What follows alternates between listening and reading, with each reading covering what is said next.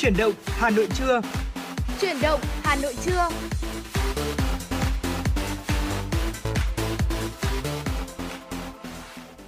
Xin kính chào quý vị và các bạn. Ngày hôm nay thì Hồng Hạnh và Trọng Khương rất vui khi lại được tiếp tục đồng hành cùng quý vị và các bạn trong 120 phút trực tiếp của Chuyển động Hà Nội trưa, phát trên sóng FM tần số 96 MHz của Đài Phát thanh và Truyền hình Hà Nội. Chương trình cũng đang được phát trực tuyến trên trang web hanoitv.vn. Quý vị và các bạn thân mến, thật vui vì chúng tôi lại tiếp tục có 120 phút đồng hành với quý vị trong chương trình. À, thưa quý vị, trong 120 120 phút sắp tới đây thì chúng tôi sẽ cập nhật đến cho quý vị những thông tin thời sự đáng chú ý. Bên cạnh đó là những nội dung mà chúng tôi đã chuẩn bị để chia sẻ cùng với quý vị và đương nhiên không thể quên những ca khúc thật là hay chúng tôi sẽ lựa chọn và phát tặng gửi tặng cho quý vị. À, nếu như quý vị có mong muốn được gửi tặng cho người thân bạn bè một ca khúc thật là hay hoặc là một lời nhắn nhủ yêu thương, hãy liên hệ về với chúng tôi. Chúng tôi sẽ là cầu nối giúp quý vị truyền tải đi những thông điệp yêu thương đó. Và như thường lệ thì có lẽ rằng bây giờ chúng ta sẽ mở đầu với một ca khúc chứ Hồng Hạnh. Chắc chắn rồi, và ngày hôm nay thì quý vị cũng đừng quên rằng là hãy tương tác và giữ sóng với hai host của chương trình thông qua số điện thoại nóng là 024 3773 6688. Và ngay bây giờ để mở đầu do khung giờ trưa của truyền động Hà Nội thì chúng tôi xin mời quý vị sẽ cùng đến với một ca khúc mà chúng tôi sẽ dành tặng quý vị ngay sau đây. Xin mời quý vị sẽ cùng lắng nghe bản tình ca đầu tiên qua giọng hát của Duy Khoa.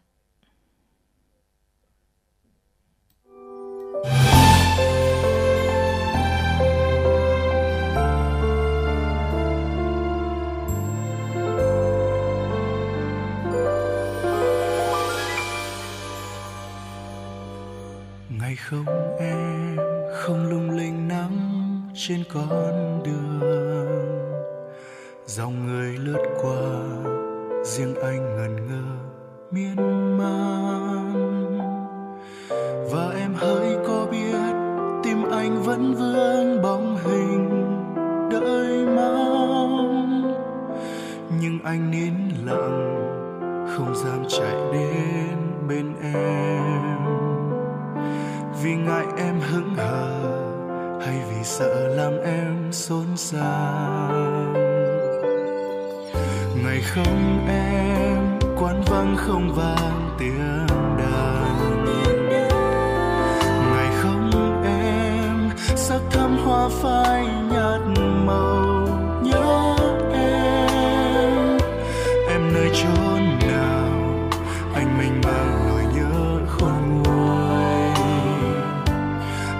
anh khát khao sẽ chia buồn vui cùng em.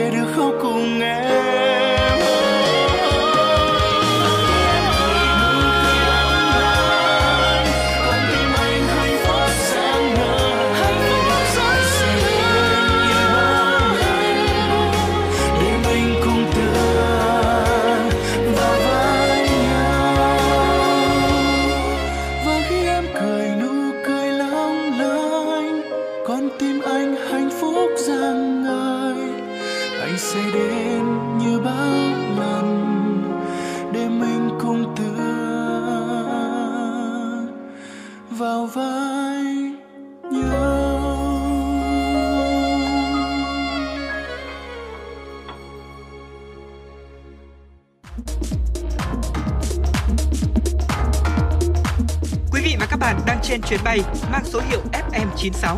Hãy thư giãn, chúng tôi sẽ cùng bạn trên mọi cung đường. Hãy giữ sóng và tương tác với chúng tôi theo số điện thoại 024 3773 6688.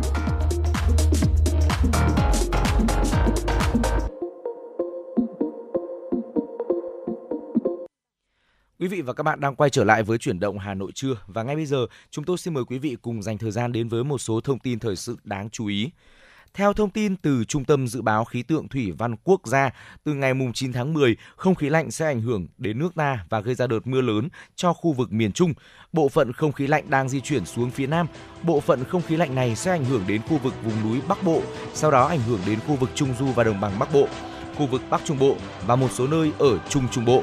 Gió trong đất liền chuyển hướng đông bắc mạnh dần lên cấp 3, vùng ven biển cấp 4, cấp 5. Từ đêm mùng 9 tháng 10 ở Bắc Bộ và Bắc Trung Bộ trời trở lạnh, vùng núi trời trở rét.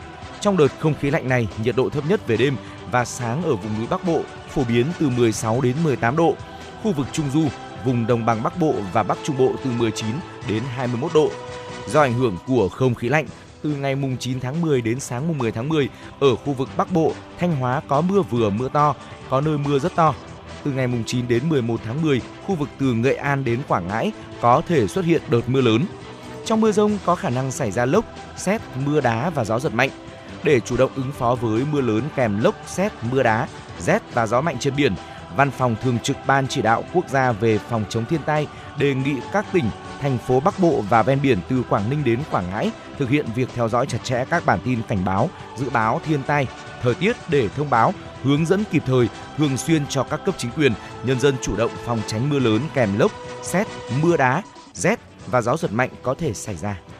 Thưa quý vị và các bạn, theo thông tin từ Trung tâm Kiểm soát Bệnh tật Hà Nội, số ca mắc sốt xuất huyết của thành phố tính từ đầu năm đến nay là hơn 4.700 ca, trong đó có 5 ca tử vong.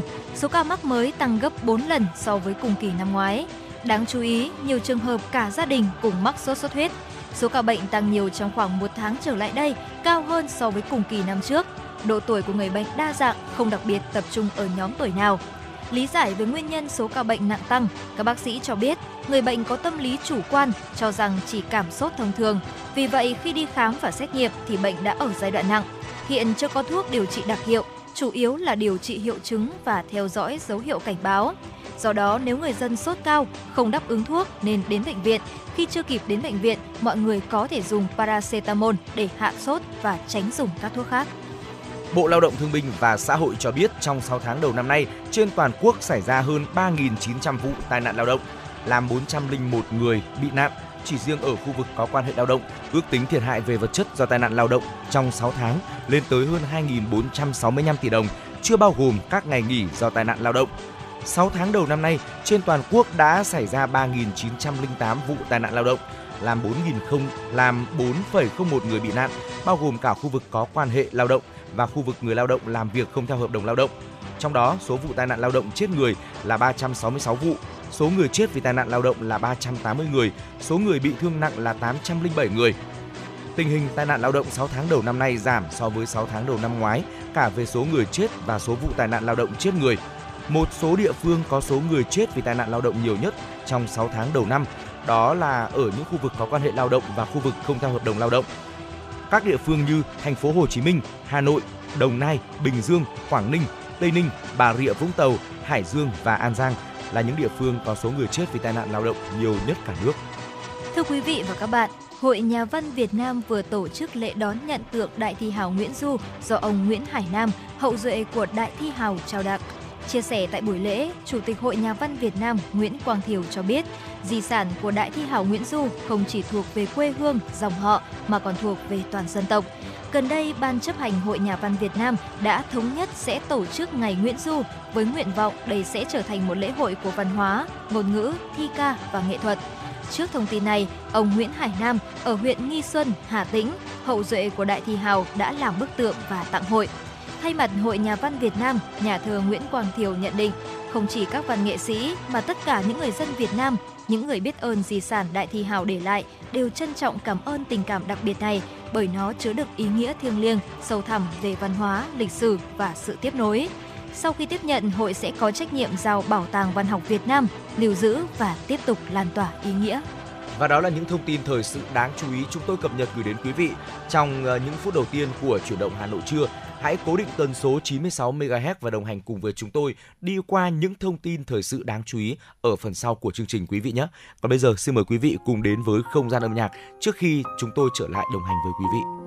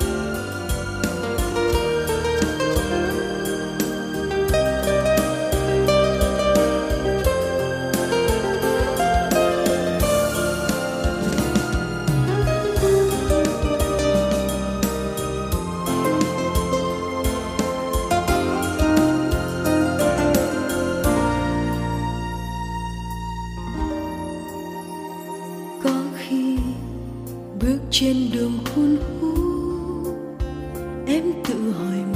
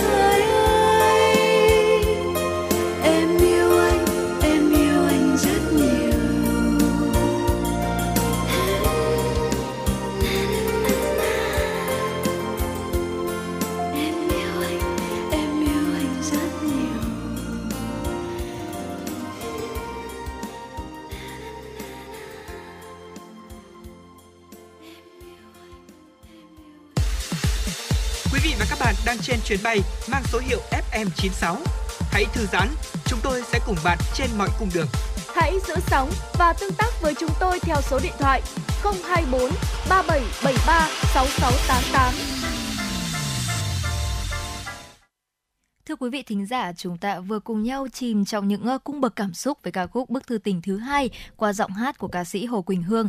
Và ngay bây giờ thì chúng ta cũng sẽ đến với một chuyên mục rất là quen thuộc của FM96, đó chính là Hà Nội của tôi. Thưa quý vị, ngày hôm nay khi mà Hồng Hạnh ra đường vào một buổi sớm thì Hồng Hạnh đã cảm thấy rằng là Hà Nội của chúng ta cũng đã có những sự thay mình. Hà Nội có lẽ là đã lạnh thêm một chút, những ánh nắng vẫn vàng nhưng mà có lẽ là thay vì oi bức thì đã trong veo hơn rất là nhiều rồi và tự dưng cảm thấy rằng là à hóa ra là Hà Nội đã đón những cơn gió lạnh đầu mùa rồi. Thực sự là cảm thấy rằng tháng 10 Hà Nội rất là đẹp đúng không? Ừ. Thực sự là Hồng Hạnh nghĩ rằng nếu mà gọi là mùa nào là mùa lãng mạn nhất của thủ đô chúng ta thì đấy chính là mùa thu và tháng 10 thì thực sự là một trong số những cái khoảnh khắc đẹp nhất của mùa thu Hà Nội. Ừ. Và ngày hôm nay thì chúng ta hãy cùng nhau là xem rằng là đến với Hà Nội tháng 10 thì chúng ta sẽ được thưởng thức những điều gì quý vị nhé. Ừ, thưa quý vị phải nói rằng là khi mà đến với Hà Nội vào tháng 10 ấy thì uh, chúng ta thấy rằng đây là khoảng thời gian mà đẹp nhất trong năm rồi. Trời dịu êm và khoác lên mình vẻ đẹp lãng mạn rất riêng của mùa thu thủ đô. Nhiệt độ lúc này thì ờ, chỉ dao động khoảng độ ờ, trên 20 độ, tức là vào khoảng độ 25 độ đến 28 độ mà thôi. Ừ, và vào ban đêm thì thời thì thì nhiệt độ còn giảm thấp hơn một chút nữa. Lượng mưa thì cũng giảm đi đáng kể. Cơn mưa chỉ lướt qua rất là nhanh như một đoạn phim ngắn mà thôi. Cả một mùa hè oi bức chỉ mong ngóng ngày thu đến nhanh để thả mình tận hưởng một Hà Nội thật thanh bình thơ mộng. Buổi sáng thức dậy mở mắt ra thấy trời mát mẻ hơn, dễ chịu hơn vì cơn mưa đêm qua. Ánh nắng ấm áp bắt đầu len lỏi qua những tán cây. Hà Nội như bừng tỉnh giấc, chẳng cần những thứ xa hoa lộng lẫy, điều khiến chúng ta mỉm cười đó là những thứ rất nhỏ như một vạt nắng thu chẳng hạn. Chính xác và Hồng Hạnh cảm thấy rằng là đến với mùa thu Hà Nội thì chúng ta sẽ đều có rất là nhiều những cái thứ nổi bật và đặc sắc. Ừ. Thì khi mà đến với Hà Nội thì chúng ta thường sẽ nhắc đến những mùa hoa đúng không? Ừ. Vì khi mà nhắc đến Hà Nội này thì tháng 10 thì không thể nào chúng ta quên nhắc đến đó chính là cúc họa mi được.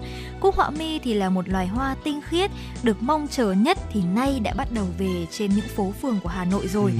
Những cánh hoa trắng muốt này đan xen nhụy vàng mỏng manh trong vạt nắng dịu nhẹ của mùa thu, e ấp đằng sau những chiếc xe đạp cũ của những cô bán hoa.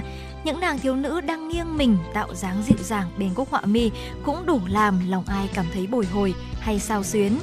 Ừm, Hồng Hạnh cũng không biết là từ bao giờ sắc hoa tinh khôi ấy lại khiến lòng người thổn thức đến vậy. Và Hồng Hạnh tin chắc rằng là Hà Nội sẽ luôn đẹp từ những điều giản dị và nhỏ bé nhất. Ừ, có lẽ là giống như lúc nãy anh Trọng Khương nói là chỉ từ một vạt nắng thu này. Ừ. còn hiện tại thì Hồng Hạnh thấy là chỉ cần là những đóa hoa cúc họa mi rất là nhỏ nhắn thôi cũng đã đủ khiến Hồng Hạnh cảm thấy sao lòng rồi. Ừ. và không chỉ có những uh, sắc hoa đâu thưa quý vị. Mùa thu của Hà Nội còn đẹp ở những con đường nữa khi mà chúng ta có dịp đi bộ trên những con đường lá vàng bay hoặc là chúng ta đạp xe này chúng ta ừ. chở người thương trên chiếc xe máy và đi thật là chậm thôi. Và phải nói rằng mùa thu Hà Nội đẹp nó đẹp một cách nao lòng không khó mà có nơi nào sánh bằng được và khi mà Hà Nội bước vào mùa thu thì chúng ta cần phải gọi tên những con đường đẹp nhất như là Hoàng Diệu, Trần Phú, Phan Đình Phùng, Hoàng Hoa Thám hay là Hồ Gươm khi mà lá vàng bay rụng đầy. Cứ ngỡ hình ảnh đẹp ấy chỉ được nhìn thấy trên những thước phim Hàn Quốc. Đâu ai ngờ Hà Nội lại còn có một khung cảnh vào độ thu tuyệt vời đến vậy. Dạo bước trên thảm lá xào xạc, ngắm nhìn chiếc lá trao lượn rồi rơi xuống trên vai, thả hồn theo làn gió dịu nhẹ và cảm nhận hương vị ngọt ngào của mùa thu cũng đủ khiến lòng ta lay động rồi. Ừ, lúc nãy thì Hồng Hạnh có nghe anh Trọng Khương nói rằng là vào cái thời tiết này mà chúng ta chở một ai đó đặc biệt là người thương của ừ. mình đúng không? Dạo quanh những con đường Hà Nội và ngắm tiết trời Hà Nội thì còn có gì tuyệt vời hơn? Thì chính xác như vậy, mùa thu của Hà Nội thì chính là lúc để chúng ta có thể tận hưởng những bản tình ca ngọt ngào trên phố du lịch Hà Nội tháng 10 thì chúng ta có thể thấy rằng đây chính là thời gian để chúng ta yêu đi, ừ. yêu bản thân mình này, yêu Hà Nội và yêu cả những người thân yêu của chúng ta nữa. Dạo chơi trên những con đường như là đường thanh niên, à, chúng ta có thể gọi rằng đây là con đường tình yêu đi để ừ. cảm nhận bản tình ca ngọt ngào và ấm áp đó. Đến đây thì chúng ta sẽ bắt gặp các cặp tình nhân chọn nơi đây để làm trốn hẹn hò này, hay là cặp uyên ương đang chụp ảnh cưới để tiến về cùng một mái nhà chẳng hạn. Đi tới đâu thì cũng cảm nhận được chất thơ của mùa thu Hà Nội. Hai bên đường thì mát dựa những bóng cây xanh, những quán cà phê nhỏ thì xinh xinh bên vệ đường hay là trong một con hẻm nhỏ sống ảo đẹp ngất trời chẳng hạn. Ừ. Không gian thì lúc nào cũng ngập tràn những sắc màu của hạnh phúc. Ừ. Và nhắc đến mùa thu Hà Nội thì có một thứ quá đặc trưng rồi ừ. và năm nào cũng phải nhắc đến và đã được nhớ đến cả hàng thế kỷ nay rồi. Ừ. Đó chính là gì ạ? Chính là mùi hoa sữa. Ừ. Thưa quý vị, uh, ngồi trên chiếc xe máy chúng ta đi qua từng góc phố cảm nhận mùi hoa sữa nồng nàn tỏa hương dưới trời thu Hà Nội. Tuy không rực rỡ, không quá nổi bật như nhiều loài hoa khác, từng chùm hoa sữa trắng muốt nhỏ xinh lại sở hữu mùi hương rất riêng, thơm ngát. Ai vội ngang qua đều có thể nhận ra ngay hương hoa sữa tháng 10 và khi đó chúng ta đã cảm nhận được rằng à mùa thu đã ừ. về đến từng góc phố và len lỏi vào tâm hồn mình rồi đây. Khi trời về đêm, gió bắt đầu xe lạnh cũng là lúc hoa sữa trở nên nồng nàn hơn ở đầu phố.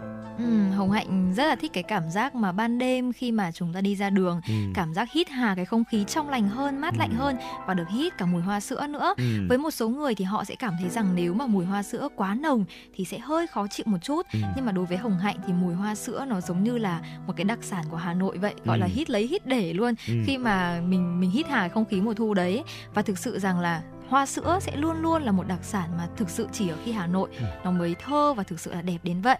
Và tiếp đến thì uh, chúng ta rời xa nội thành một chút đi, ừ. chúng ta hãy thử tiến đến phần uh, Ba Vì đó chính là ngoại thành của Hà Nội để ngắm mùa hoa dã quỳ thưa quý vị.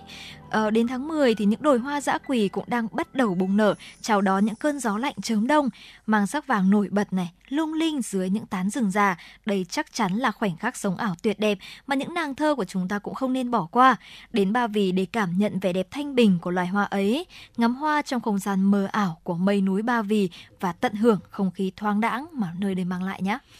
Và thưa quý vị, ờ, mùa thu đến thì có một cái hoạt động mà Trọng Khương thì bản thân Trọng Khương nghĩ rằng là nó quanh năm suốt tháng chúng ta đều thấy thú vị. Tuy nhiên thì đặc biệt khi mùa thu đến chúng ta được lang thang cà phê vỉa hè và cảm nhận thu rơi từ kẽ lá là một điều rất tuyệt vời.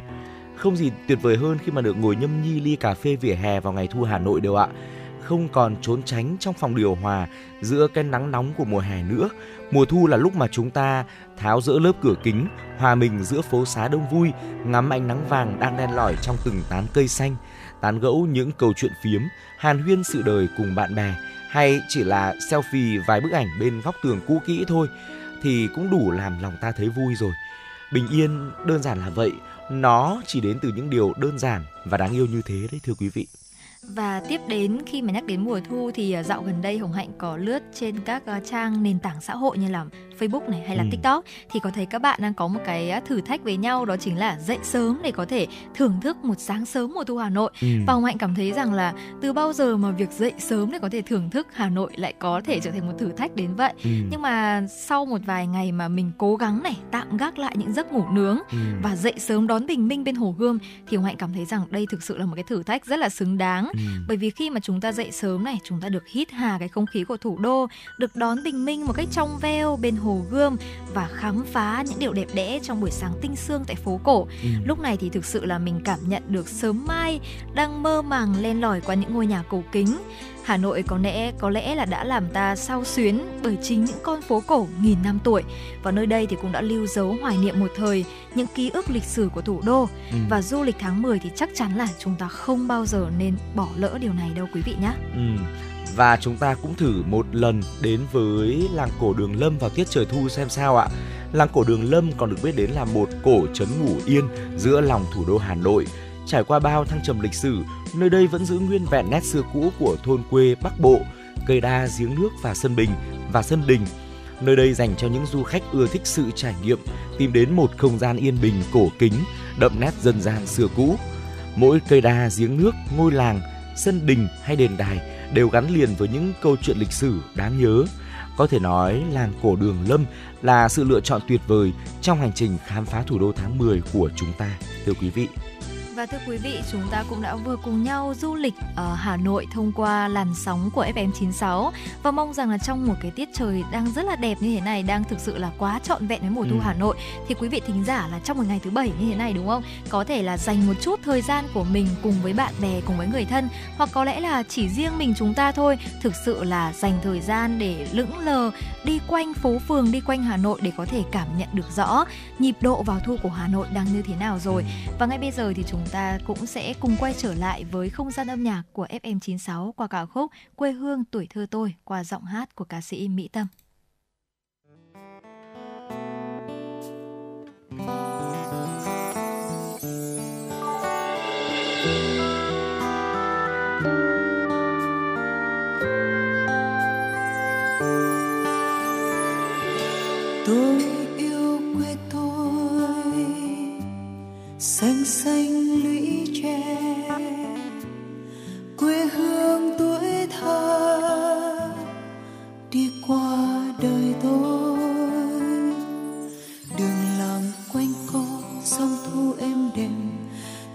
Dịu diều bóng nắng cháy giữa đồng. Biển trời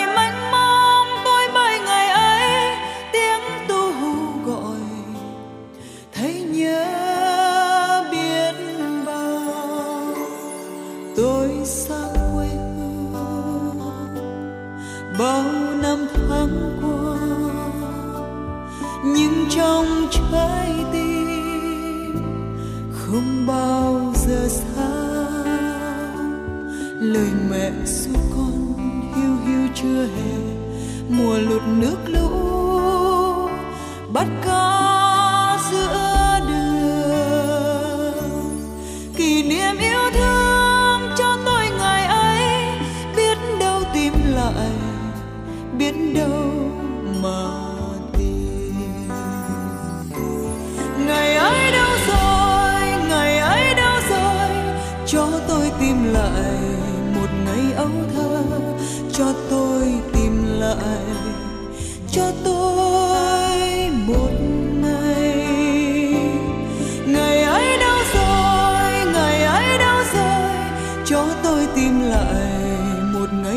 thơ những câu chuyện cổ.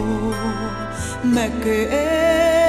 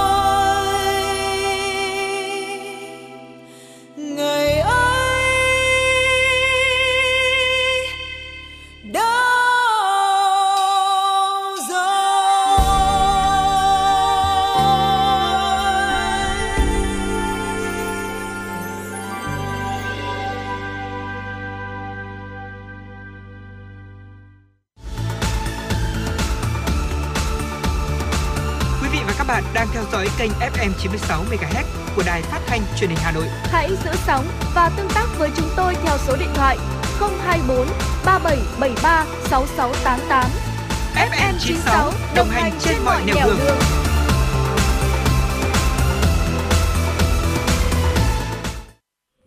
Quý vị và các bạn đang quay trở lại với chuyển động Hà Nội trưa và ngay lúc này hãy dành thời gian đến với một số thông tin thời sự quốc tế đáng chú ý.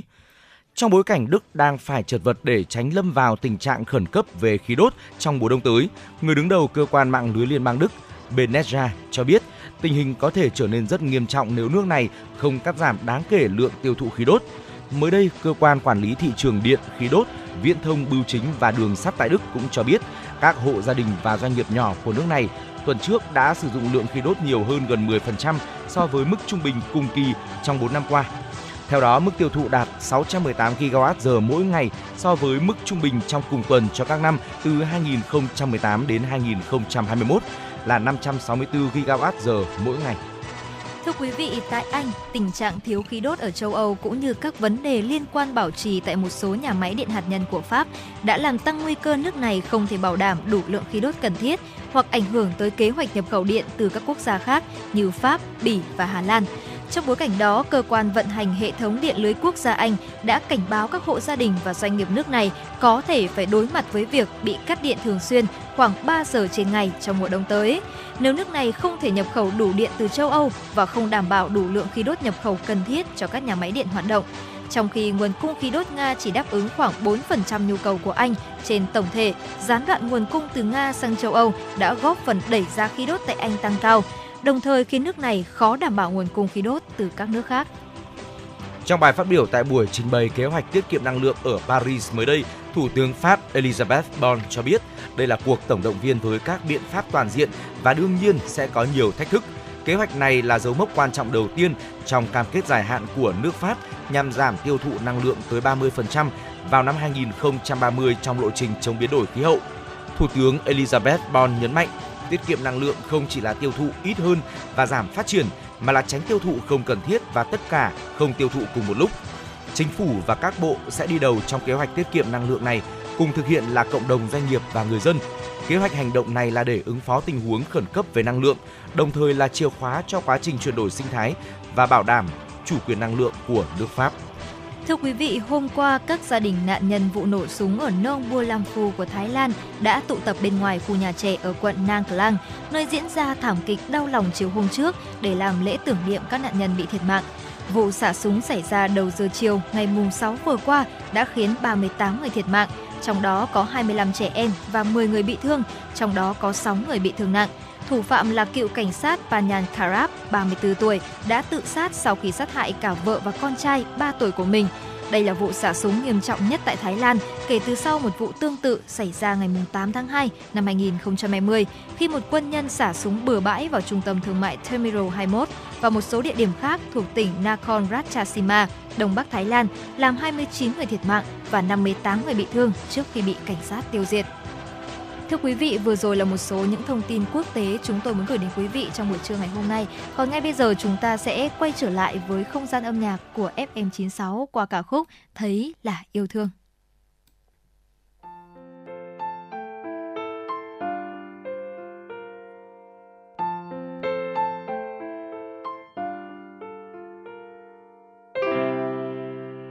Ngày yêu xa ai chờ đợi ai nhưng hoài không thấy bóng đợi nghe tiếng nói chất chứa những tâm tư sâu trong lòng. Ngày yêu xa ai giận hơn, ai vô tình không nhấc máy. Để cho những ấm ức nhức nhối dâng lên nơi tim này. Ngày dài trong đêm thức chán chờ tin nhắn nói nhớ em từng giờ. Chẳng thể vượt nỗi buồn đi đâu bây giờ. Một tin nhắn, một câu nói, đủ làm trái tim vui trở lại ngay lại tiếp nối ấm áp khẽ vang bên tai. Mong đợi hai tư sau để thấy nhau trên màn hình zalo. Dù cho phương trời kia đang nắng hay mưa rào. Bởi vì khi yêu, trái tim ngàn lần nhớ. Bởi vì khi yêu, sáng đêm thao thức chờ mong. Bởi vì khi trái tim này đã yêu ta ngồi đêm, bao nhiêu người ta xa cách. Bởi vì khi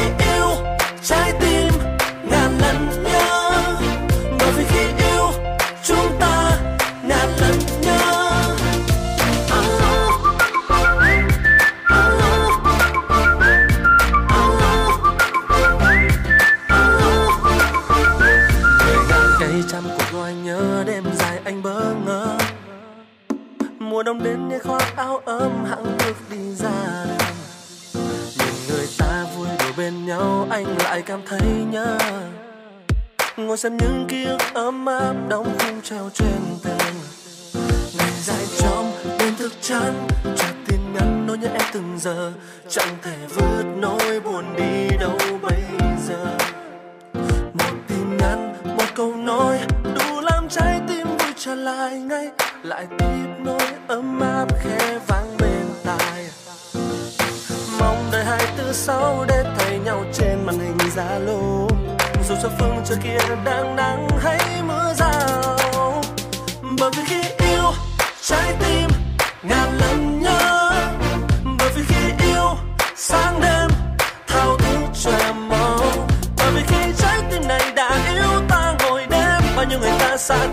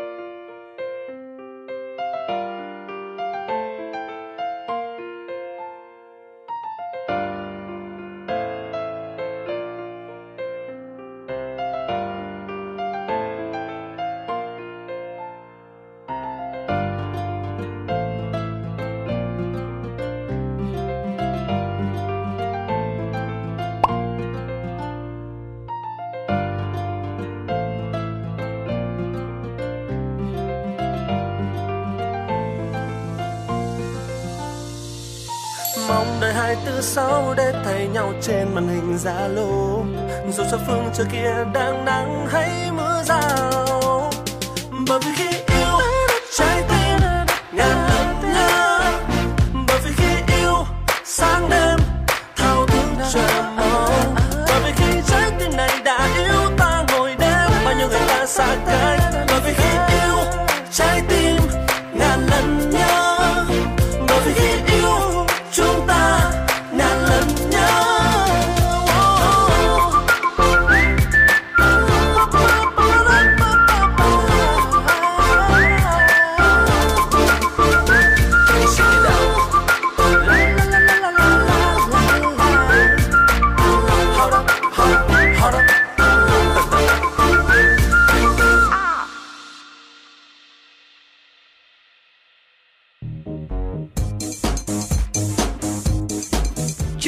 số hiệu FM 96 đang chuẩn bị nâng độ cao. Quý khách hãy thắt dây an toàn, sẵn sàng trải nghiệm những cung bậc cảm xúc cùng FM 96. Quý vị và các bạn đang quay trở lại với chuyển động Hà Nội trưa. Hãy tiếp tục cố định tần số 96 MHz và đồng hành với chúng tôi đi qua những thông tin thời sự đáng chú ý sau đây. Ngày hôm qua tại tỉnh Thái Nguyên, Hiệp hội Làng nghề Việt Nam đã phối hợp với Cục Công thương địa phương thuộc Bộ Công Thương tổ chức hội thảo tăng cường liên kết phát triển cụm công nghiệp làng nghề ở Việt Nam.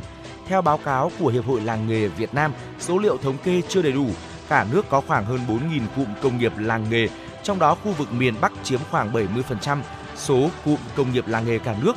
Tổng số cơ sở sản xuất trong các cụm công nghiệp làng nghề khoảng 40.000 cơ sở, trong đó hơn 80% là các hộ kinh doanh cá thể. Nhiều cụm công nghiệp làng nghề không chỉ sản xuất những sản phẩm truyền thống, sản phẩm mới mà còn áp dụng các công nghệ mới để sản xuất sản phẩm chất lượng cao, xuất khẩu ra nước ngoài. Thưa quý vị, theo thông tin từ Tổng Liên đoàn Lao động Việt Nam, chương trình 1 triệu sáng kiến, nỗ lực vượt khó, sáng tạo, quyết tâm chiến thắng đại dịch COVID-19 đã đạt mốc 1 triệu sáng kiến của cán bộ, đoàn viên, người lao động tham gia, hoàn thành chỉ tiêu kế hoạch trước gần 11 tháng. Với tinh thần chủ trương mới, quyết liệt, kết quả cao, từ khi kết thúc giai đoạn 1 từ ngày 8 tháng 1 năm 2022 đến 31 tháng 5 năm 2022 đến nay, đoàn viên, công đoàn, công nhân viên chức, người lao động cả nước tiếp tục hưởng ứng tích cực, đăng ký gửi sáng kiến tham gia chương trình.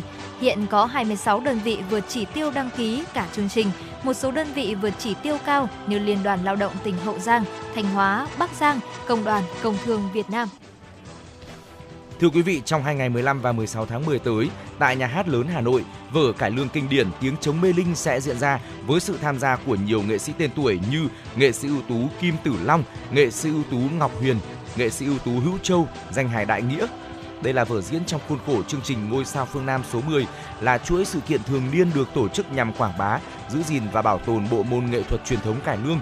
Là người gắn bó nhiều năm với Ngôi sao phương Nam, nghệ sĩ ưu tú Kim Tử Long cho biết mỗi số của chương trình đều để lại nhiều kỷ niệm quý giá đối với anh, đặc biệt là năm nay khi chương trình trở lại sau 3 năm tạm ngưng vì Covid-19. Tiếng chống mê linh là vở diễn kinh điển nói về cuộc khởi nghĩa Hai Bà Trưng, tái hiện một giai đoạn lịch sử hào hùng, khơi gợi lòng yêu nước, tự hào dân tộc trong lòng mỗi người. Thưa quý vị, tối qua, Đại hội Thể dục Thể thao Thủ đô lần thứ 10 năm 2022 chính thức khai mạc tại Cung Điển Kinh trong nhà Hà Nội. Đây là sự kiện thể thao lớn chào mừng 68 năm ngày giải phóng thủ đô, ngày 10 tháng 10 năm 1954, ngày 10 tháng 10 năm 2022. Tham dự đại hội cấp thành phố có 6.500 vận động viên đại diện 41 đoàn của 30 quận huyện thị xã và các ngành đoàn thể thành phố tranh tài ở 25 bộ môn thi đấu ban tổ chức trao 437 bộ huy chương trong đại hội theo các nhóm đối tượng thanh niên, thiếu niên, nhi đồng, học sinh, công nhân viên chức lao động, lực lượng vũ trang, người cao tuổi. Đây là dịp để thể thao thủ đô phát hiện, tuyển chọn, bổ sung những vận động viên trẻ ưu tú, xuất sắc tham gia tập huấn phục vụ lâu dài cho thể thao thủ đô.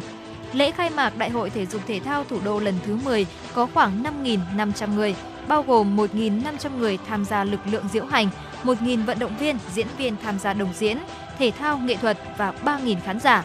Chương trình diễn ra 20 giờ hôm qua tại Cung Điền Kinh Hà Nội, truyền hình trực tiếp trên sóng Đài Phát thanh và Truyền hình Hà Nội. Thưa quý vị, đó là những thông tin mà chúng tôi cập nhật và gửi đến quý vị.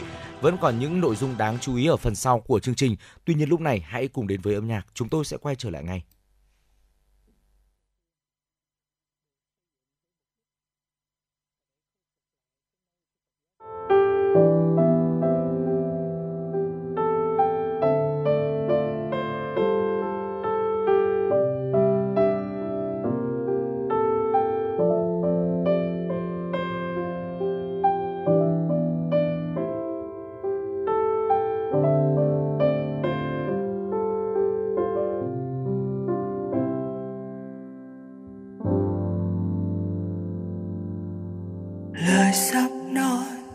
Sẽ đau lòng, phải không em?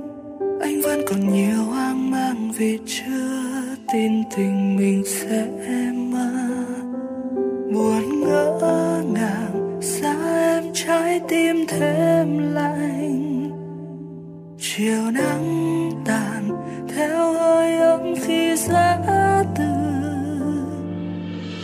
Ngày chia tay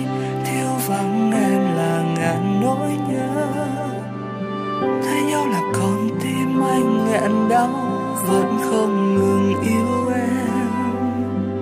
Tìm mãi, tìm, anh không biết đã sai gì. Chỉ biết rằng em không bên anh nữa thôi. Lệ rơi đắng môi làm vỡ tan những yêu thương mong thành tổn thương. Lòng càng dối bởi vì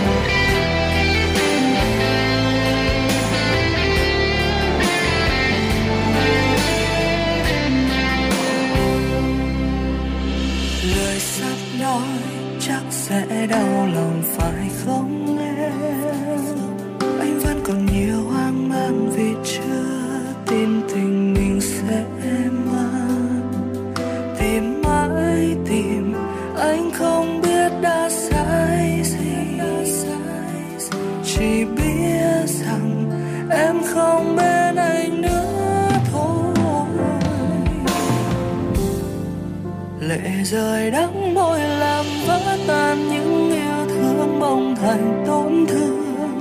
Lòng càng dối bởi vì cánh đồng yêu thương sẽ không còn đôi ta.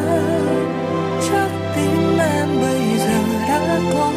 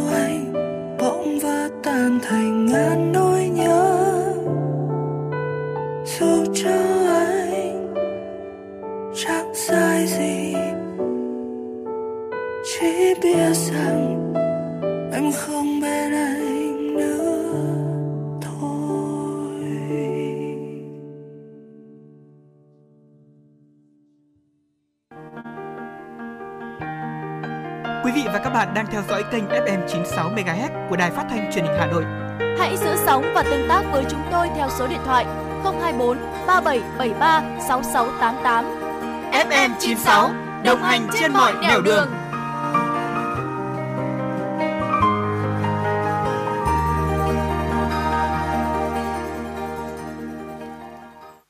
Quý vị và các bạn đang quay trở lại với chuyển động Hà Nội trưa và trong phần thời lượng tiếp theo của chương trình, hãy cùng chúng tôi đến với tiểu mục khám phá ẩm thực quý vị nhé.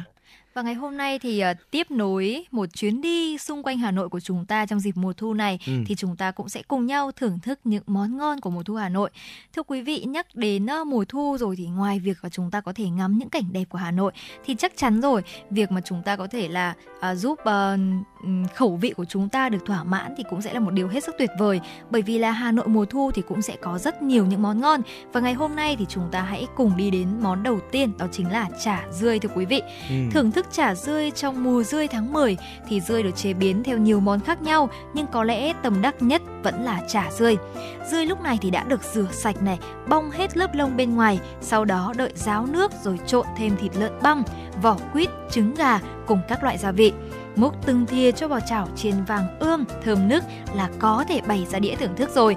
Chả dươi thì chúng ta có thể là ăn cùng rau mùi này húng thơm hay là chấm cùng nước mắm pha chanh ớt đậm đà cay nồng khiến bất cứ thực khách nào cũng đều cảm thấy kích thích vị giác vô cùng còn cốm làng vòng thì sao ạ thưa quý vị à, dù cốm thì được bán quanh năm nhưng mà người Hà Nội chỉ mong chờ đến tháng 10 để được thưởng thức mùa cốm thu chính hiệu Cốm làm cốm làng vòng là loại đặc sản tồn tại âm thầm bền bỉ theo dòng thời gian. Dẫu ngày nay thì tại làng vòng không còn nhiều nhà làm cốm nữa, nhưng mà danh tiếng của ngôi làng cùng với thức quà đặc trưng ấy vẫn được nhiều người biết đến. Nhấm nháp từng hạt cốm bùi ngậy dẻo thơm, mùi cốm mới tựa như tinh hoa của đất trời, làm ta có cảm giác như thu chọn mùi thơm của những hạt lúa non mơn mởn. Đây là món quà vô giá dành tặng cho những ai đã kiên nhẫn chờ đợi, mong ngóng, thương nhớ những hạt cốm khi Hà Nội vào thu. Và thưa quý vị, tiếp đến thì Hồng Hạnh cảm thấy rằng là một món ăn rất là hợp trong cái thời tiết hơi hơi xe lạnh này, đó chính là bánh đúc nóng. Đây thì là một món ăn truyền thống đã từng đi vào trong văn học. Bánh đúc là món ăn bình dân nhưng mà có sức hút lớn với mỗi người dân Việt Nam. Chiều chiều xuống phố trong tiết trời xe lạnh khi giao mùa, ngồi chúng ta có thể ngắm nghía đường phố này và sưởi ấm cái bụng đói của mình bằng bát bánh đúc nóng đậm hương vị xưa Hà Nội thì đúng là còn gì bằng đúng không nào? Ừ. Bánh đúc thì ờ, có hai loại là bánh đúc chay hay còn gọi là bánh đúc ngọt và bánh đúc mặn. Bánh đúc mặn thì kết hợp với thịt xay này, mộc nhĩ, nấm hương, hành phi, rau mùi và nước mắm nóng thì sẽ khiến bạn không thể cưỡng lại. Quán bánh đúc ngon nhất được các con dân Hà Thành truyền tay nhau chính là quán bánh đúc nằm ở phố Lê Ngọc Hân, Hoàn Kiếm. Khác với nhiều nơi thì đặc điểm đặc biệt nhất của quán chính là bánh đúc luôn có thêm 3 đến 4 miếng đậu phụ rán bày lên trên cùng. Nước dùng thì trong vắt, ngọt dịu vị xương hầm, màu vàng nhẹ và nhân thịt đậm đà chính là điểm cộng của món bánh đúc nóng tại quán. Tiếp theo là chúng ta không thể bỏ qua được sấu chín rồi. Thưa quý vị, một thứ đặc sản riêng của Hà Thành mà không thể bỏ quên trong top những món ăn mùa thu Hà Nội. Không chua như sấu non, cũng chẳng chát hắt như sấu xanh. Những quả sấu chín vàng mềm, thơm lừng không khỏi khiến bất cứ ai cũng phải nuốt nước miếng đúng không ạ? Mùa sấu chín chỉ kéo dài trong vài tuần là hết thôi, ở xấu sẽ chín rộ rất là nhanh và nhiều. Người thu hoạch phải hái quả nhanh tay, nếu không thì xấu chín quá sẽ khó bán đấy ạ. Các cô các chị mua xấu chín về, dùng dao cạo sạch lớp vỏ, rồi khía một vòng tách hết phần ruột khỏi hạt để lộ ra lớp thịt xấu dày dặn trông cực kỳ là hấp dẫn. Có người thì sẽ thích ăn luôn quả xấu chín gọt vỏ, nhưng mà nhiều người lại thích ăn xấu chín dầm gia vị hơn. Chút đường, chút muối, chút ớt bột được sóc nhẹ nhẹ lên cùng những quả xấu chín gia vị vừa bao bọc lại vừa ngấm dần vào quả sấu cuối mùa, ăn vừa chua vừa ngọt vừa cay, giòn giòn mà không cứng quả, ờ, không cứng quá. Hỏi ai có thể chối từ được đây ạ? Và tiếp đến đó chính là bánh tôm Hồ Tây. Đây thì chính là một thức quà đậm phong vị hồi ức Hà Nội xưa khi mà không thể không kể đến. Tuy không phải là một món cao lương mỹ vị nhưng mà bánh tôm Hồ Tây đã đi sâu vào tiềm thức của người dân thủ đô. Món ăn là một phần không thể thiếu trong những buổi chiều tan tầm Đối với du khách thì món ăn mang một sức hút vô cùng mãnh liệt, thanh tao, ngon, lạ, vị giòn tan chắc chắn sẽ để lại rất nhiều những ký ức khó quên khi đến với Hà Nội. Và ở đây thì chúng ta thấy rằng là mùa thu Hà Nội thật bình yên nhưng mà chắc chắn cũng đủ khiến trái tim những người con thủ đô và cả những lữ khách phương xa đầy ắp những niềm vui. Và liệu ờ, trong những tiết trời mùa thu vô cùng đẹp như thế này, quý vị đã sẵn sàng để có thể cảm nhận sự ngọt ngào của mùa thu Hà Nội hay chưa? Vậy thì Hồng Hạnh nghĩ rằng là để có thể cảm nhận thực sự điều đó, quý vị hãy ờ, cùng với FM96 trải nghiệm mùa thu Hà Nội qua làn sóng radio và cũng có thể là bước chân ra ngoài phố, có thể là khởi động con xe của mình để có thể thưởng thức mùa thu Hà Nội một cách chân thực nhất. Ừ Dạ, thưa quý vị, quả thật rằng là những ờ, thức quà của mùa thu Hà Nội rất là nhiều đa dạng đúng không ạ? Hy vọng rằng là với những chia sẻ vừa rồi của chúng tôi, quý vị sẽ có thể là dành thời gian chúng ta đi dạo ờ, vòng quanh Hà Nội, thưởng thức hết những đặc sản mùa thu của Hà Nội. Và hãy cùng chia sẻ những cảm xúc, suy nghĩ của mình về với chúng tôi nhé. Chúng tôi sẽ là cầu nối giúp quý vị có thể truyền tải, lan tỏa nhiều hơn những thông điệp tích cực và yêu thương đến với tất cả mọi người còn bây giờ thì hãy quay trở lại với không gian âm nhạc nào. Xin mời quý vị cùng chúng tôi lắng động trong uh, giai điệu của một ca khúc và chúng ta sẽ quay trở lại đồng hành với nhau ít phút nữa.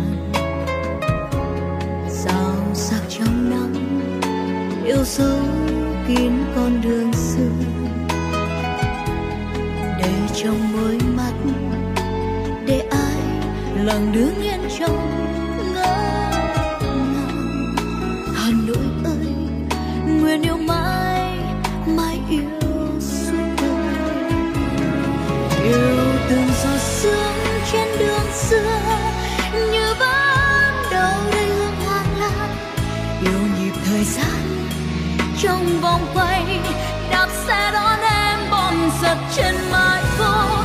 Yêu chiều hồ tây, chuông chùa vang từng con sóng tan theo trong hồn hoàng hà nội ơi, mãi trong tôi, đẹp như giấc mơ.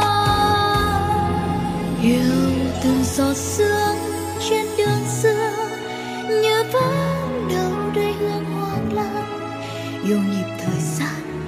trong vòng quay, đạp xe đón em bom giật trên mái phố hiểu chiều hồ tây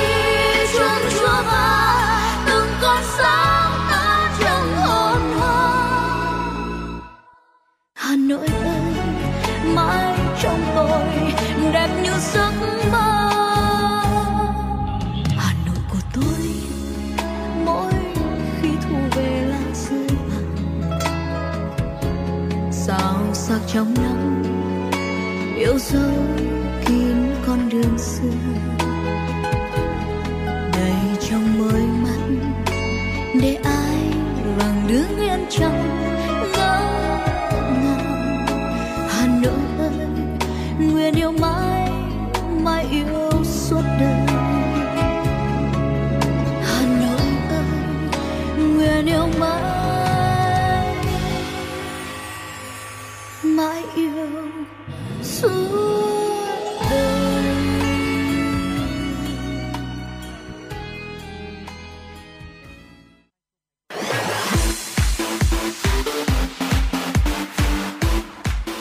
Chuyển động Hà Nội sáng.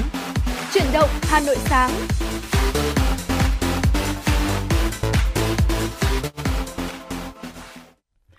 Quý vị và các bạn đang quay trở lại với chuyển động Hà Nội trưa và chúng ta vẫn còn 60 phút tiếp theo đồng hành cùng với nhau trong chương trình. Hãy đừng rời sóng, cố định tần số 96 MHz quý vị nhé để có thể là lắng nghe những thông tin thời sự chúng tôi cập nhật ngay bây giờ. Theo thông tin từ Bộ Công Thương, trong những ngày gần đây có hiện tượng một số doanh nghiệp bán lẻ xăng dầu xin đóng cửa hoặc tạm ngừng kinh doanh, tập trung tại một số tỉnh, thành phố như Cần Thơ, An Giang, Bình Phước, Đắk Lắk. Nguyên nhân chính của hiện tượng này là từ cuối năm 2021 đến nay, chi phí kinh doanh xăng dầu tăng mạnh. Các doanh nghiệp đầu mối không có đủ nguồn tài chính để nhập hàng nên chỉ duy trì lượng hàng đủ để cung cấp cho hệ thống phân phối của doanh nghiệp mình và lượng dự trữ theo quy định nhiều doanh nghiệp đã giảm mạnh chiết khấu bán hàng để hạn chế việc lấy nhiều hàng của các đại lý bán lẻ, dẫn đến doanh nghiệp bán lẻ thua lỗ. Ngoài ra, tình hình bão lũ vừa qua cũng ảnh hưởng một phần đến việc giao hàng của các doanh nghiệp, dẫn đến gián đoạn hoặc thiếu hụt nguồn cung cục bộ tại một số địa phương. Trước tình hình này, Bộ Công Thương đã chỉ đạo các thương nhân đầu mối và thương nhân phân phối xăng dầu chủ động nguồn hàng, có phương án nhập khẩu và thực hiện nghiêm kế hoạch phân giao tổng nguồn, hạn mức nhập khẩu tối thiểu đối với các thương nhân đầu mối đã được Bộ Công Thương phê duyệt năm 2022. Đồng thời, ngày 6 tháng 10, Liên Bộ Công Thương Tài chính đã phối hợp, ra soát và thống nhất sẽ điều chỉnh tăng mức chi phí vận chuyển xăng dầu trong nước trong giá cơ sở mặt hàng xăng dầu vào kỳ điều hành giá ngày 11 tháng 10 bảo đảm phản ánh đúng mức chi phí phát sinh thực tế của doanh nghiệp, giúp các doanh nghiệp tăng mức chiết khấu trong hệ thống phân phối. Thưa quý vị, trong thời gian tới, Bộ Tài chính sẽ tiếp tục phối hợp với Bộ Công Thương ra soát, đánh giá các yếu tố chi phí định mức trong giá cơ sở, đảm bảo hài hòa lợi ích giữa người dân, nhà nước và doanh nghiệp, có tính đến mục tiêu kiểm soát lạm phát. Theo đó, trong 6 tháng năm nay, giá xăng dầu thế giới tăng mạnh và ở mức cao. Để kiềm chế tác động của giá xăng dầu tăng, nhà nước đã áp dụng triệt để các biện pháp bình ổn giá, trong đó có giảm thuế bảo vệ môi trường vào tháng 4 vừa qua và tiếp tục giảm kịch sàn trong khung thuế này từ ngày 11 tháng 7. Trong bối cảnh đó, các khoản chi phí định mức trong giá cơ sở được ra soát, đánh giá kỹ để xem xét điều chỉnh thận trọng, tránh ảnh hưởng đến giá xăng dầu trong nước, đảm bảo hài hòa lợi ích giữa các bên và kiểm soát lạm phát theo mục tiêu đề ra. Trên cơ sở đó, cơ quan chức năng đã điều chỉnh tăng chi phí định mức liên quan đến nguồn xăng, dầu nhập khẩu. Từ tháng 7 đến nay, giá xăng dầu trong nước đã liên tục giảm. Đồng thời, việc kiểm soát lạm phát cơ bản đạt mục tiêu đề ra. Bảo tàng Hà Nội vừa khai mạc triển lãm mang chủ đề Con đường nhằm tôn vinh những giá trị dân gian xưa cũ trong dòng chảy nghệ thuật đương đại, tăng thêm sức hấp dẫn cho điểm đến văn hóa Bảo tàng Hà Nội thực hiện tốt nghị quyết số 09 của Thành ủy Hà Nội về phát triển công nghiệp văn hóa trên địa bàn thủ đô giai đoạn 2021-2025, định hướng đến năm 2030, tầm nhìn đến năm 2045. Triển lãm giới thiệu gần 100 tác phẩm nghệ thuật khai thác các đề tài quen thuộc từ ba dòng tranh dân gian, hàng trống, đông hồ, kim hoàng trên chất liệu sáng tác hoàn toàn mới là sơn mài khắc, Bên cạnh đó là nhóm tranh tôn giáo, tranh vẽ danh nhân cũng được áp dụng thủ pháp tương tự để khắc họa. Đây là sáng tạo của các nghệ sĩ thuộc không gian nghệ thuật Latra Indochine, cho người xem những góc nhìn độc đáo, mới lạ và thú vị về dòng tranh truyền thống. Qua đó khơi dậy ý thức bảo tồn, gìn giữ những nét đẹp văn hóa lịch sử của dân tộc nói chung, giá trị nghệ thuật của các dòng tranh dân gian nói riêng, tạo tiền đề phát triển tranh dân gian trên sơn mài trở thành sản phẩm văn hóa đặc sắc của thủ đô. Thưa quý vị, hôm qua Bộ Tài chính đã có công văn số 10281 gửi Bộ Công Thương tiếp tục thông báo điều chỉnh premium trong nước và chi phí đưa xăng dầu từ nhà máy lọc dầu trong nước về đến cảng trong giá cơ sở. Đồng thời đề nghị Bộ Công Thương có phương án điều hành giá xăng dầu trong nước phù hợp để việc tăng chi phí định mức này không tác động làm tăng giá cơ sở tại kỳ điều hành. Trong thời gian tới, Bộ Tài chính sẽ tiếp tục phối hợp với Bộ Công Thương ra soát, đánh giá các yếu tố chi phí định mức trong giá cơ sở, đảm bảo hài hòa lợi ích giữa người dân, nhà nước và doanh nghiệp, có tính đến mục tiêu kiểm soát lạm phát. Ngoài ra, hiện nay nhà nước không quy định chiết khấu trong hệ thống kinh doanh xăng dầu. Yếu tố này chủ yếu phụ thuộc vào cung cầu thị trường, diễn biến giá xăng dầu thế giới, sản lượng tồn kho của các thương nhân đầu mối và phương thức bán hàng của hai bên. Chiết khấu xăng dầu có thể còn phụ thuộc vào chính sách bán hàng, năng lực kinh doanh của thương nhân đầu mối mà đại lý, tổng đại lý ký hợp đồng trực tiếp, số lượng các kênh trung gian trong hệ thống kinh doanh xăng dầu và sự phân bổ mức chiết khấu trong hệ thống. Vì vậy, cần nghiên cứu giả soát, đánh giá hệ thống phân phối kinh doanh xăng dầu, hệ thống trung gian để có những giải pháp phù hợp và tiết kiệm chi phí. Và đó là những thông tin chúng tôi cập nhật gửi đến quý vị ở khung giờ thứ hai của chương trình. Hãy tiếp tục đồng hành cùng với chúng tôi ở một phút, một vài phút nữa sau khi mà chúng ta lắng nghe một ca khúc quý vị nhé.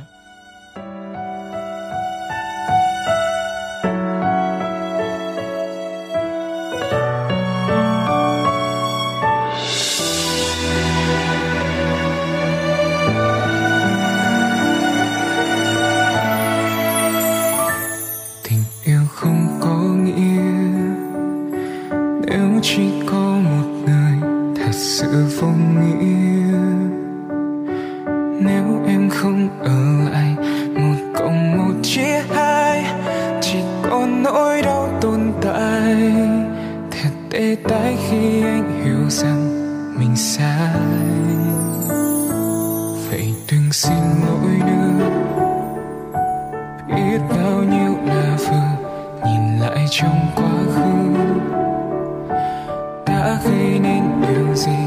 giận mình không quan tâm.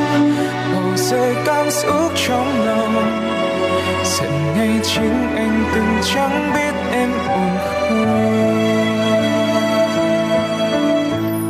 sự thật là anh sắp đến mức anh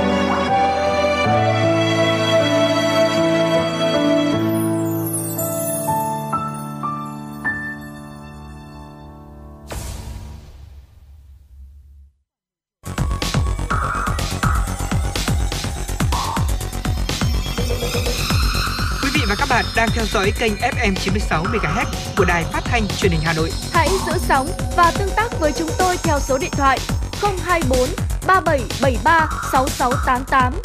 FM 96 đồng hành trên mọi nẻo đường. đường. Tiếp nối chương trình, chúng tôi xin mời quý vị hãy cùng đến với một số thông tin thời sự quốc tế đáng chú ý. Ngày hôm qua, nhà chức trách Tông A đã nâng mức cảnh báo hàng không khi núi lửa ngầm Hom Reef của nước này phun trào cho bụi tổng cộng 23 lần trong hai ngày qua. Theo thông báo, Tông A đã điều chỉnh cảnh báo từ màu vàng lên màu cam. Điều này đồng nghĩa các hãng hàng không cần cẩn trọng khi bay qua vùng trời trên núi lửa.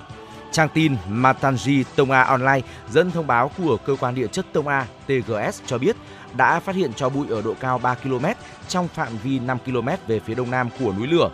Theo ghi nhận của TGS, đảo Home Reef liên tục mở rộng trong 5 ngày, trong 25 ngày kể từ khi núi lửa này phun trào dung nham kể từ ngày 10 tháng 9 vừa qua.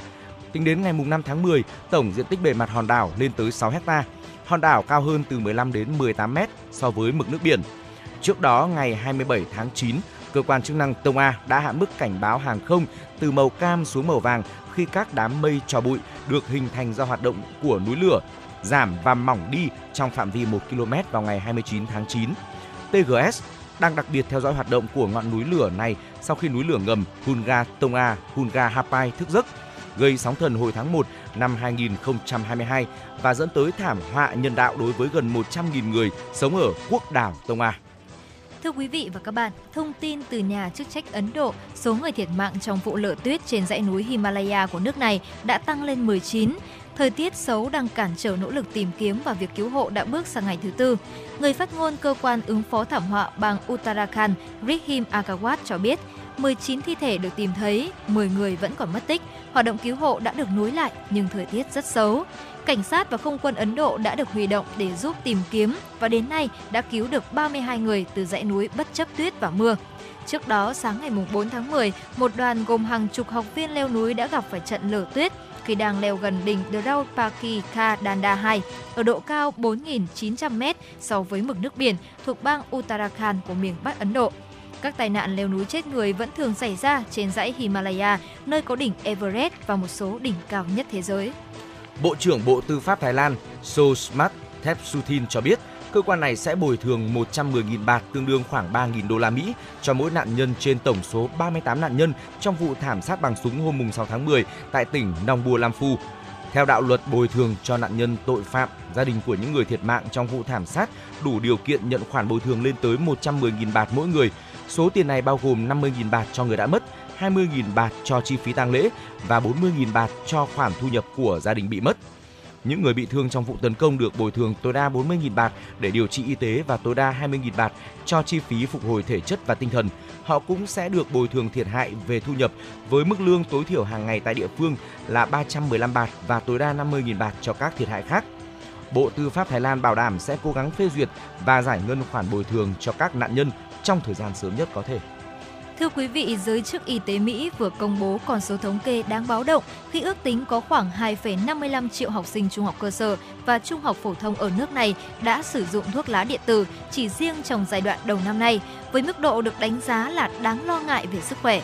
Theo số liệu Cục Quản lý Thực phẩm và Dược phẩm FDA và Trung tâm Kiểm soát và Phòng ngừa Dịch bệnh CDC của Mỹ công bố ngày 6 tháng 10, trong cuộc khảo sát quốc gia được thực hiện từ ngày 18 tháng 1 đến 31 tháng 5 vừa qua, cứ 4 học sinh được khảo sát thì có một học sinh cho biết đang sử dụng thuốc lá điện tử hàng ngày.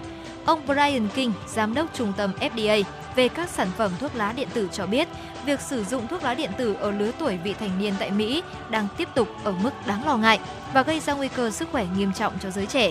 Trong số những học sinh có sử dụng thuốc lá điện tử, gần 85% cho biết đã sử dụng các loại thuốc lá điện tử có hương vị và hơn một nửa sử dụng thuốc lá điện tử dùng một lần. Thưa quý vị, đó là những thông tin đáng chú ý chúng tôi cập nhật và gửi đến quý vị. Sẽ còn những thông tin khác nữa ở phần sau của chương trình. Hãy đồng hành cùng với chúng tôi qua một ca khúc trước khi chúng ta đến với những thông tin tiếp theo nhé.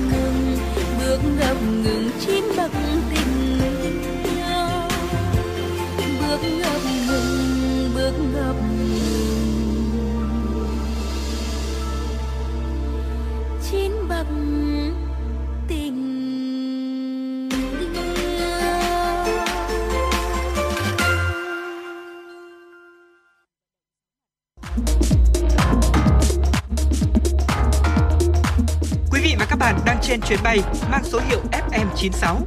Hãy thư giãn, chúng tôi sẽ cùng bạn trên mọi cung đường. Hãy giữ sóng và tương tác với chúng tôi theo số điện thoại 024 3773 6688.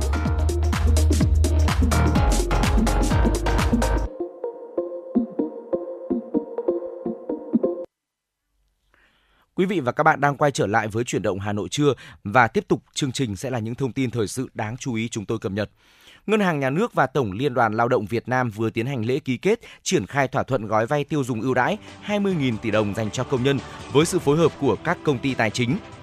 Tại lễ ký kết, Phó Chủ tịch Tổng Liên đoàn Lao động Việt Nam Phan Văn Anh đề nghị các công ty tài chính tham gia chương trình thực hiện nghiêm túc, chủ động các biện pháp kiểm soát rủi ro, tiếp cận các công đoàn cơ sở sát sao. Đồng chí Phan Văn Anh lưu ý, hiện có rất nhiều tổ chức tín dụng đen hoạt động tinh vi phức tạp, mạo danh công ty tài chính bất hợp pháp để lừa đảo. Vì vậy, Tổng Liên đoàn Lao động muốn các công ty tài chính nghiên cứu, đưa ra những giải pháp hạn chế rủi ro, về việc lợi dụng chương trình cho vay ưu đãi để lừa đảo người lao động.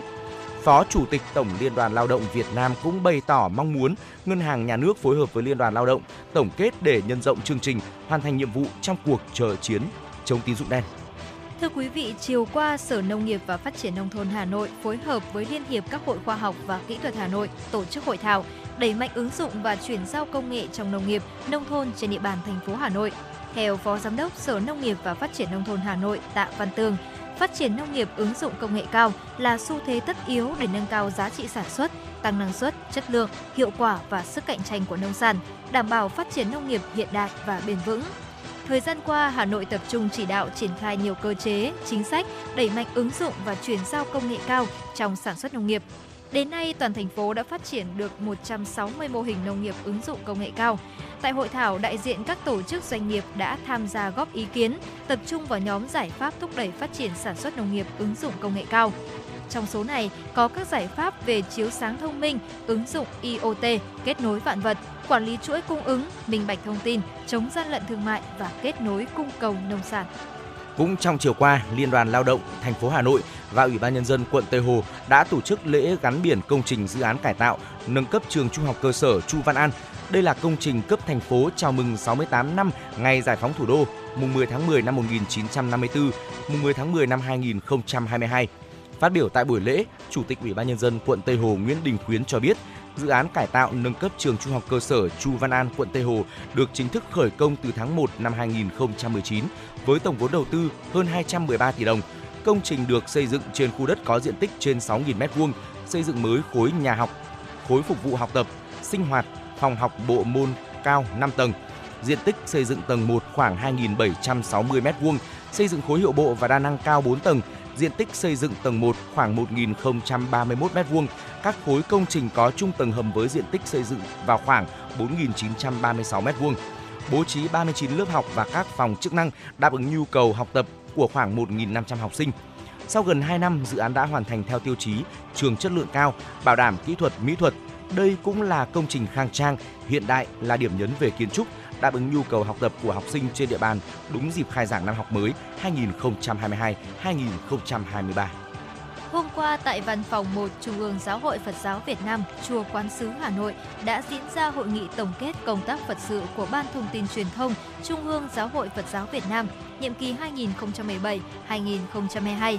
Hội nghị đã thảo luận và thống nhất phương hướng hoạt động Phật sự nhiệm kỳ 2022-2027. Trong đó, Ban Thông tin Truyền thông Trung ương tiếp tục thông tin kịp thời công tác tổ chức Đại hội Phật giáo Toàn quốc lần thứ 9 vào cuối tháng 11 năm 2022 tăng cường phối hợp cùng các website, tạp chí Phật giáo để trao đổi thông tin, chương trình mở rộng phạm vi truyền thông Phật giáo và phối hợp xử lý khủng hoảng truyền thông. Ban thành lập đề án và xây dựng trung tâm bồi dưỡng nghiệp vụ truyền thông để bồi dưỡng nghiệp vụ cho các ủy viên, cộng tác viên và phân ban của các hệ phái. Ban sẽ tiếp tục sản xuất tin bài về công tác Phật sự trong và ngoài nước, bám sát các hoạt động Phật sự trong nhiệm kỳ mới là các Phật sự chào mừng Đại hội Phật giáo toàn quốc lần thứ 9 để đăng tải trên kênh thông tin Phật giáo, kết nối và trao đổi với Ban thông tin truyền thông của Giáo hội Phật giáo Việt Nam, các tỉnh thành phố, các cộng tác viên để thu thập thông tin, tư liệu, ứng xử, góp phần xây dựng hình ảnh tốt đẹp của Giáo hội Phật giáo Việt Nam. Và đó là những thông tin đáng chú ý chúng tôi cập nhật gửi đến quý vị. Hãy quay trở lại với không gian âm nhạc trước khi chúng ta tiếp tục đồng hành cùng với nhau qua những uh, nội dung đáng chú ý ở phần sau của chương trình.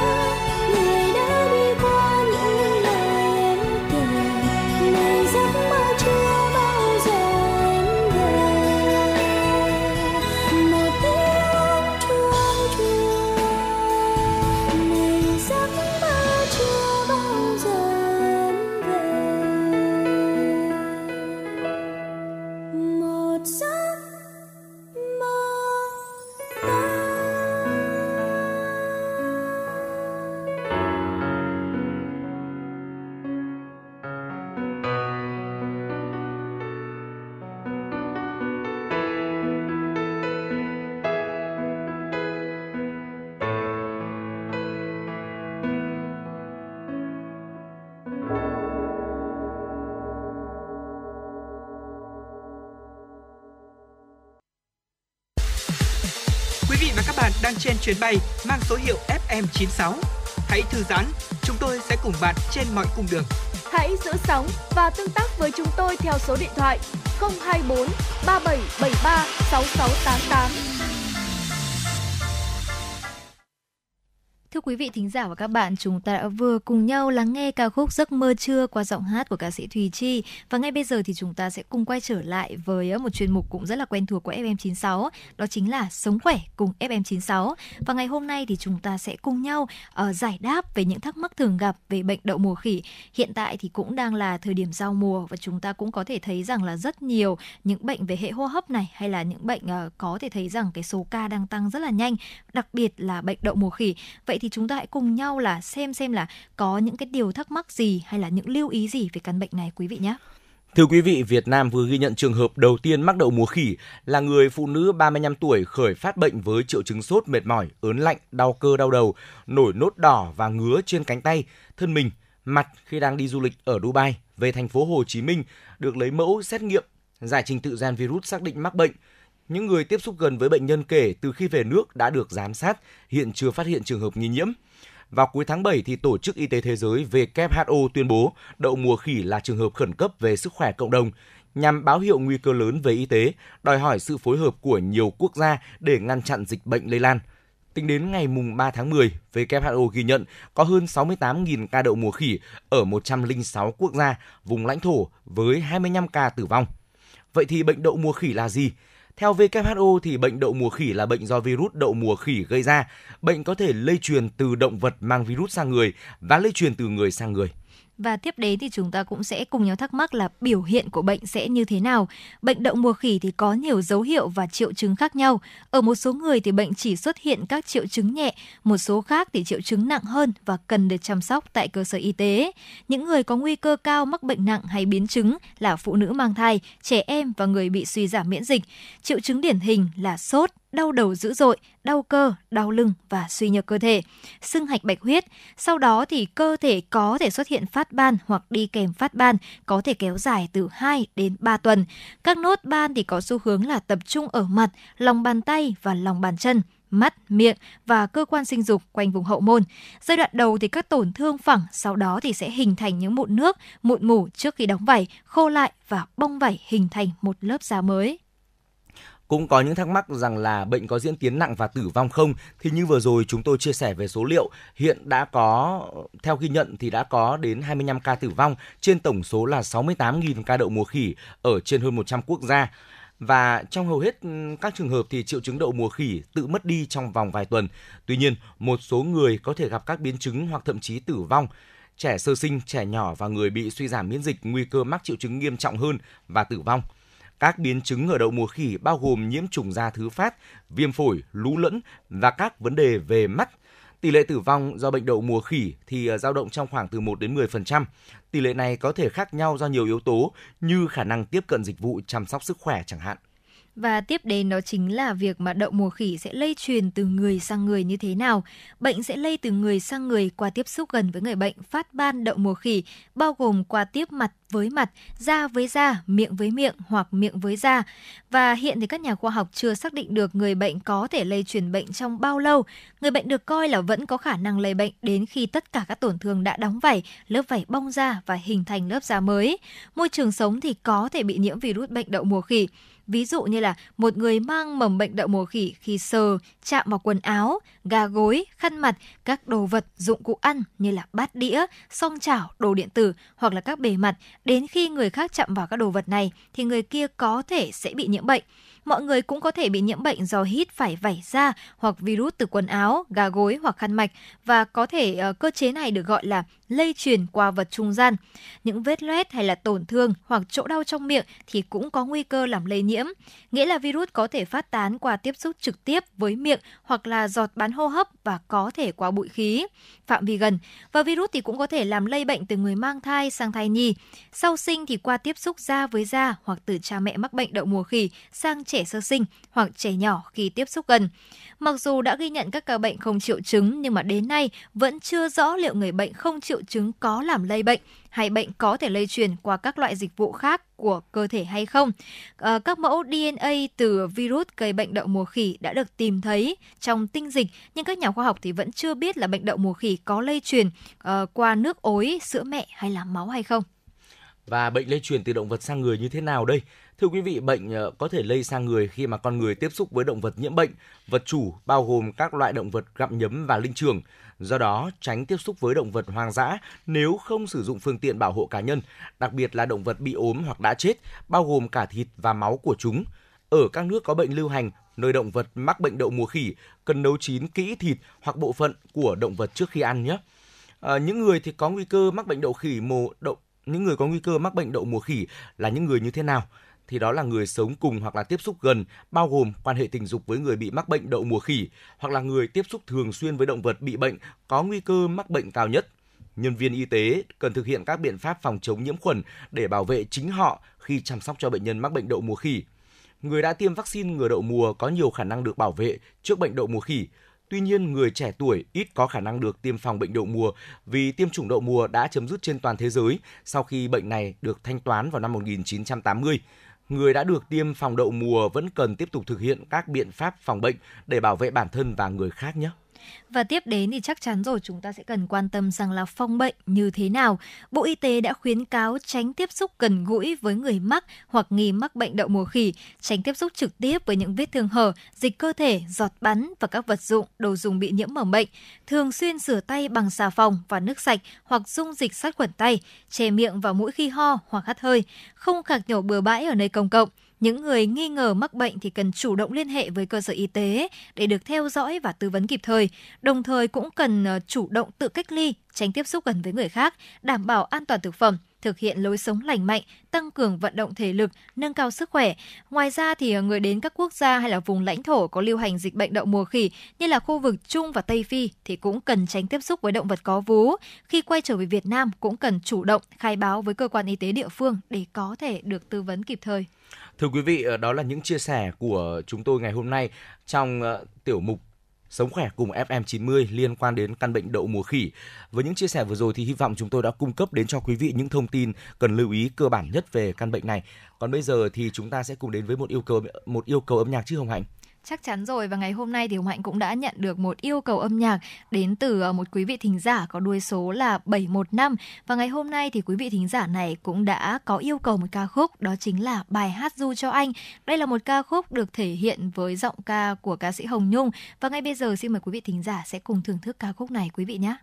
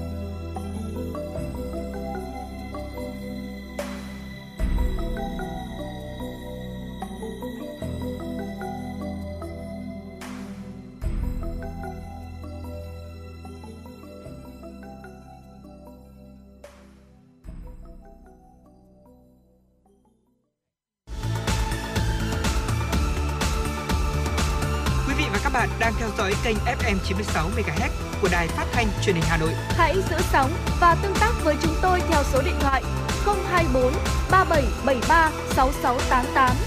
FM 96 đồng hành trên mọi nẻo đường. đường.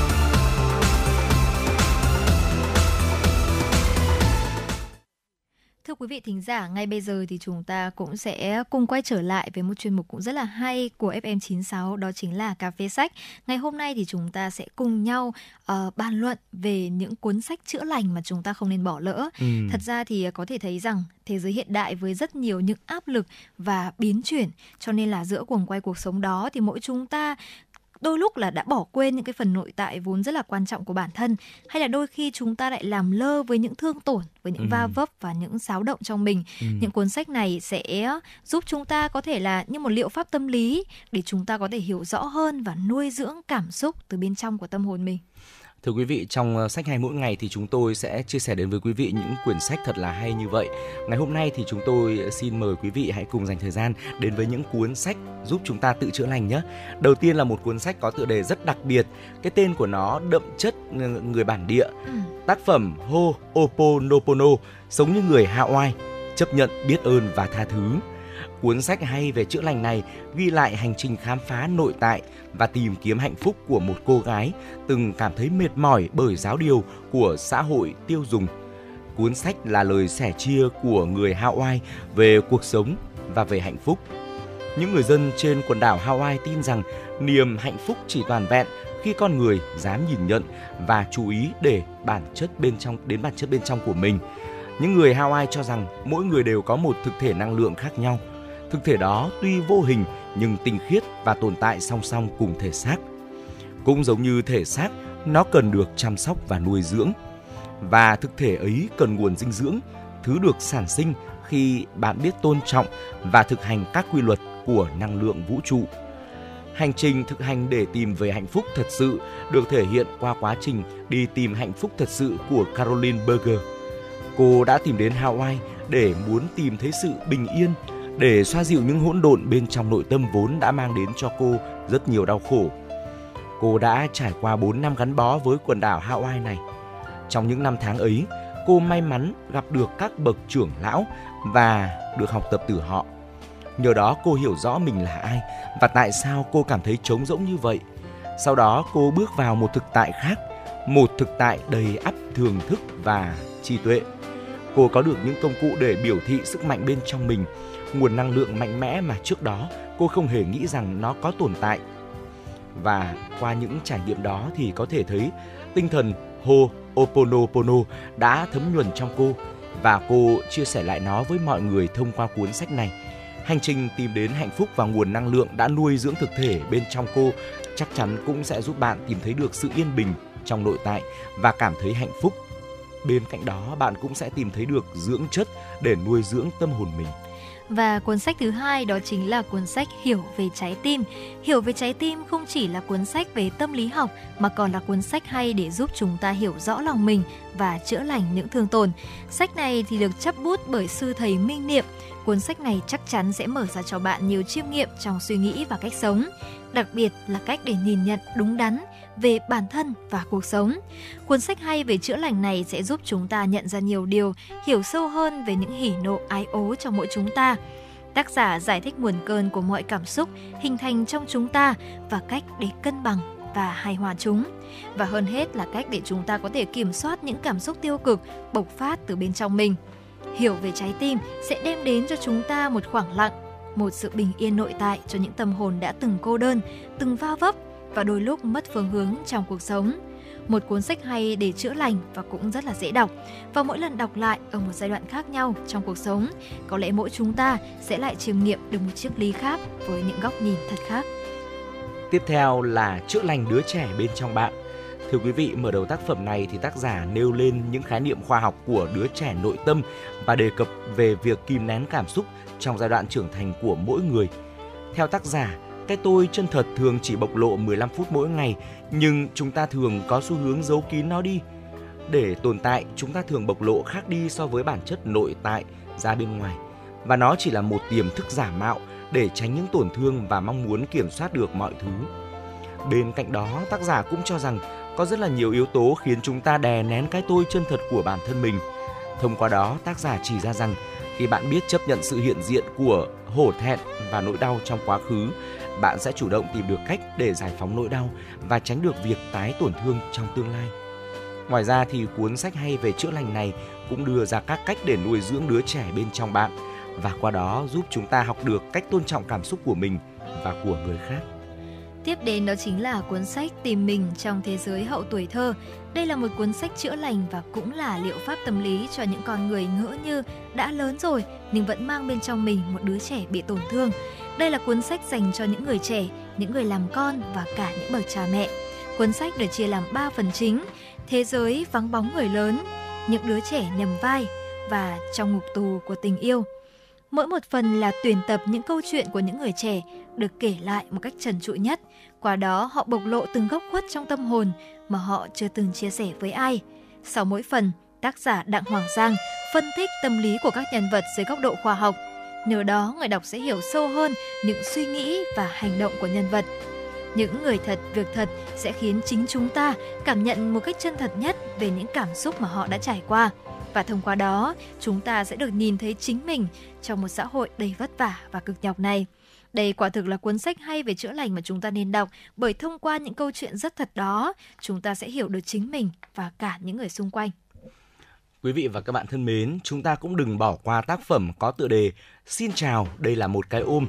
Đây là cuốn sách mà bạn có thể lật ngẫu nhiên một trang và đọc để đón nhận thông điệp từ trong nó. Đúng như tên gọi, cuốn sách như một cái ôm chữa lành khi bạn gặp phải những điều không hay trong cuộc sống, như một lời an ủi khi bất chợt bạn cảm thấy lạc lõng và chơi vơi. Đây là cuốn sách hay về chữa lành mà bất cứ ai cũng có thể đọc nó khi mà mình cảm thấy cô đơn, trống rỗng trong cuộc sống. Cuốn sách như một người bạn thân sẽ đưa ra những góc nhìn giúp bạn tìm thấy niềm vui, hạnh phúc hay đơn giản là giúp bạn bớt chơi vơi trong một ngày tâm trạng trùng xuống. Và Hồng Hạnh cũng mong rằng là những cuốn sách hay về chữa lành mà FM96 đã chia sẻ sẽ giúp các bạn có thể hiểu thấu được những cảm xúc bên trong của mình để từ đó biết cách chăm sóc, nuôi dưỡng và tìm thấy sự bình yên, hạnh phúc trong chính cuộc sống của mình. Thưa quý vị, hy vọng rằng 120 phút trực tiếp của truyền động Hà Nội trưa nay đã giúp quý vị thính giả có thể hài lòng và thư giãn. Tới đây thì thời lượng dành cho truyền động Hà Nội cũng xin phép được khép lại. Chỉ đạo nội dung Nguyễn Kim Khiêm, chỉ đạo sản xuất Nguyễn Tiến Dũng, tổ chức sản xuất Lê Xuân Luyến, biên tập Quang Hưng, thư ký Kim Dung, kỹ thuật viên Kim Thoa, MC Hồng Hạnh Trọng Khương. Hẹn gặp lại quý vị trong khung giờ từ 16 giờ đến 18 giờ chiều nay. Còn ngay bây giờ xin được gửi tặng tới quý vị ca khúc Thời thanh xuân sẽ qua thay cho lời chào kết. Thân ái, chào tạm biệt.